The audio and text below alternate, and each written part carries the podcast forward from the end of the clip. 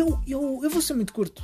Este vai ser um episódio diferente dos outros. Porque eu tendo a, a extravasar, a ir para muito longe, mas aqui, assim, eu sei de forma clara o que é que eu quero dizer, o que é que eu quero falar e porque é que acho que é, que é um dos melhores filmes do ano e toda a gente deve ver. Uh, antes de, de, enumerar as razões, antes de apresentar o meu caso, preciso é só de fazer um disclaimer, porque não quero que as pessoas se sintam, se sintam mal por causa do que lhes vai acontecer. E sim, vai-lhes acontecer uma coisa, que é o seguinte: quem, quem decidir ver este filme, quem ouvir este, este episódio e dizer, epá, ok, in, um, ehm, tem que saber que vai passar o ano ou uma boa parte dos próximos próximas semanas, se, se, se, forem fortes, a ouvir a mesma música em loop. E é uma música dos N5 ou N5, ou como se deve dizer, chamada Bye Bye Bye, é das melhores. Quer dizer, é das melhores. Sim, eu agora sei, eu agora conheço esta banda que, que, nunca segui, porque ao ouvir Bye Bye Bye, tantas vezes, de vez em quando, um gajo diz: bem, se calhar por respeito, é melhor ouvir mais uma ou outra. E, e isso aconteceu. A Bye Bye Bye continua a ser melhor, de longe. E, e tem que avisar, bem, sim, quem, quem ao fim de dois minutos este filme vai-vos arrebatar, ou opa, quem, quem não for arrebatado, uh, pare de ver, porque não tem, nem, é, nem, nem vou dizer não tem coração, mas se calhar não é, se não reagem a isto, não sei a que é que vão reagir, mas preparem-se, porque no final do ano não vão querer tirar print screens das vossas listas de Spotify, porque este filme vai ser o top of the chart. E acho que é importante avisar toda a gente do perigo que correm, quer isso vos motive mais ou, ou menos, mas têm que saber isso. E agora o filme. Red Rocket debruça-se, ou centra-se num cavalheiro chamado Mikey Saber, que durante 20 anos foi um ator pornográfico com bastante sucesso, que por, uh, por azares da vida, portanto, aparentemente estar com complicações, regressa à cidade, cidade de origem uh, para pedir uh, auxílio à mulher ou ex-mulher, não se entende muito bem. À partida ainda é mulher e, e as coisas vão acontecer.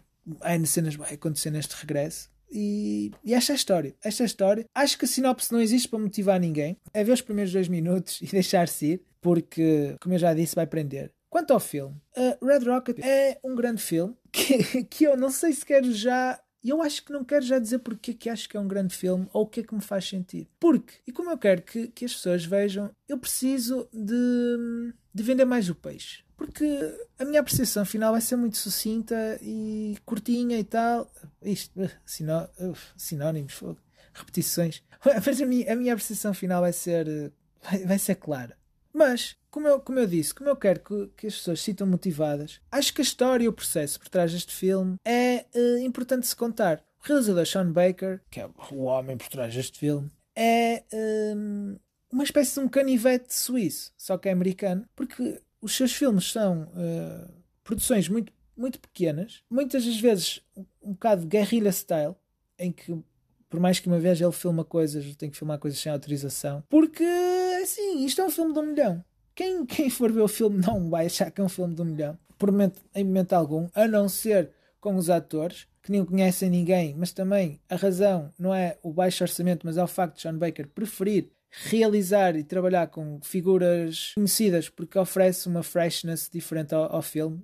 É quase a ligação que a audiência cria é, di, é diferente porque não as associa a nada, então acha que são as personagens, é quase um, um elemento documental que é trazido para algo ficcional e é muito fixe, devo dizer, eu respondo muito bem a isso. Mas, e como está a dizer, a cena do canivete suíço e do baixo orçamento faz com que isto seja um filme que em Portugal dava para fazer perfeitamente, porque só custou um milhão a equipa de filmagem foram só 10 pessoas durante o Covid, não sei o quê. O ator principal foi escolhido, ou, ou melhor, contactado 3 dias antes da produção, teve que conduzir de carro até a, de Los Angeles, acho eu, até o Texas. Por causa do Covid, ele não, não podia ir de avião. E, depois começou a fazer o filme. Uma das atrizes principais foi descoberta na porta do cinema pelo Sean Baker e a mulher que fazem o casting, também fizeram o casting para este filme. E não lhe disseram nada durante dois anos depois, quando começaram a fazer o filme, olha, acho que esta rapariga funcionava bem para aqui. E contactaram-na e ela entrou no filme. Sean Baker, além de ser o realizador, um dos argumentistas, produtor, editor, é também o condutor de manobras perigosas do filme. temos um realizador, é o gajo que, que conduz as, as cenas perigosas porque não devia haver dinheiro para duplo. E quer dizer, acho que de uma forma natural uma pessoa fica enamorada pelo processo por trás de um filme. E este é, este é, é, é, como, é como nós, quer dizer, é do povo, de certa forma. É um filme que espero que as pessoas, ao ouvir o que eu disse, digam: é pá, com, com estas condições só precisamos de talento, porque de 10 pessoas com talento, não precisamos mais nada. E se calhar um bocado esse, essa é a ideia. Se calhar até só precisas de uma pessoa com muito, muito talento que ajude pessoas com um bocadinho menos talento ou a, a, a, a potenciarem, sabe? não sei. Mas sinto que o processo e a história e como estes filmes são feitos, num momento em que, em que a indústria vive muito big budget, faz-me sentir feliz. Porque vou ao cinema e tenho que ir ao cinema, é um filme de 200 milhões, porque esses são os que saem logo aos filmes, e sinto que não têm quase coração, que são de fábrica. Umas vezes gosto, outras vezes posso não gostar tanto, mas sinto sempre que é, que é, que é um bocado artificial, é, é, é, é sempre feita com a mesma estrutura.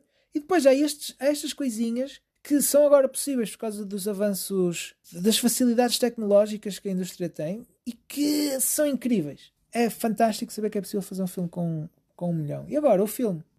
Eu ri-me imenso com Red Rocket e, e acho que todas as pessoas vão ter isso. E a principal razão porque ri, e quando digo ri, eu ri bastante, mas isto não quer dizer que é uma comédia ou que também não tem momentos de tensão. É um filme que quando acaba, eu fico a pensar muito, porque ele, de, ele obriga. A resolução do filme é feita pela audiência ele termina de uma forma aberta para sermos nós a decidir se queremos que ele tenha sucesso ou que não tenha, sabendo que o que o, que o seu sucesso pode representar. É quase, temos que escolher se queremos que, que o nosso protagonista seja o, o vencedor ou, ou, quem, ou, quem, ou quem lhe sobrevive. Certo? É, é um bocado dramático, mas é isto. E porquê que é isto? Porque Mikey Saber é um douchebag, é um cabrão. Só que é um cabrão adorável. Então queria, queria a quem vê umas sensações muito distintas. Em que eu sei que este gajo não é boa pessoa. Porque eu, eu já eu vi como a mulher dele está. E eu ouço a falar do que ele faz e, e, e percebo-me do quão quase. Não é controlador, mas a capacidade que tem em demover as pessoas a fazerem o que ele quer. Eu, eu, eu entendo como este, esta personagem tem este poder, mas ao mesmo tempo eu, quando o gajo conta uma piada ou ri ou, ou conta a sua história, e eu caio como as personagens caem. Só como eu estou longe, o carisma dele atinge-me, mas há um distanciamento. Agora, as personagens que estão ali não conseguem ter distanciamento. O carisma do Mikey Saber engole-os. E é, é, engraçadíssimo como ele aparece-nos, o filme abre com o gajo todo desfeito, em mesmo maus, maus lençóis, mas quando, quando ele fala do que fez e da fama que tem e do, do quão talentoso é e, do que, e de como ainda, ainda tem muito para dar, e eu, mesmo tendo visto que ele chegou, sou. acabo de dizer, pá, se calhar o gajo, o gajo ainda tem isto tudo. Eu acho que ele tem isto tudo. E eu, eu caio no, no, jogo. E, é, e, isso faz com que isto seja um filme, não é único, mas mesmo especial. Porque eu estou a ser enganado, estou a sucumbir a, a, um, a uma personagem que é super carismática, mas que eu sei que no interior é, propriamente boa. É capaz de de me sacrificar por ele, sem problemas, sem problemas, mas vai fazê-lo com um sorriso e eu vou estar debaixo do, do, de um pneu, eu vou estar debaixo de um carro com o pneu na cara, mas a, a rir-me de uma piada que o gajo diz, ou, ou assim, ok, mano, estou por ti, enquanto ele diz, oh mano, obrigado por me ajudares, e eu, sem problemas, Mikey. Isto foi, quer dizer, eu não, eu não sei, eu não sei o que, é que, o que é que as pessoas procuram quando veem um filme. Acho que varia muito, pelo menos comigo varia. Mas esta experiência de ver um cabrão adorável, que é que, é, que este tipo de personagens são cada vez mais raras, epá, eu valorizo-a e adorei todos os segundos dela, desde o primeiro ao último minuto. E a forma como acaba é genial porque me obriga a ter que criar este afastamento e ser capaz de responder ou a lutar, a, a ser capaz de responder se eu quero ou não que ele suceda, a ser capaz ou não de esquivar uma feitiço que Mikey Saber, a incrível, a incrível interpretação de Simon Rex, tem. O efeito que, o efeito que, que, que tem em, em quem vê o filme. E Red Rocket, boom, bye, bye, bye, bye.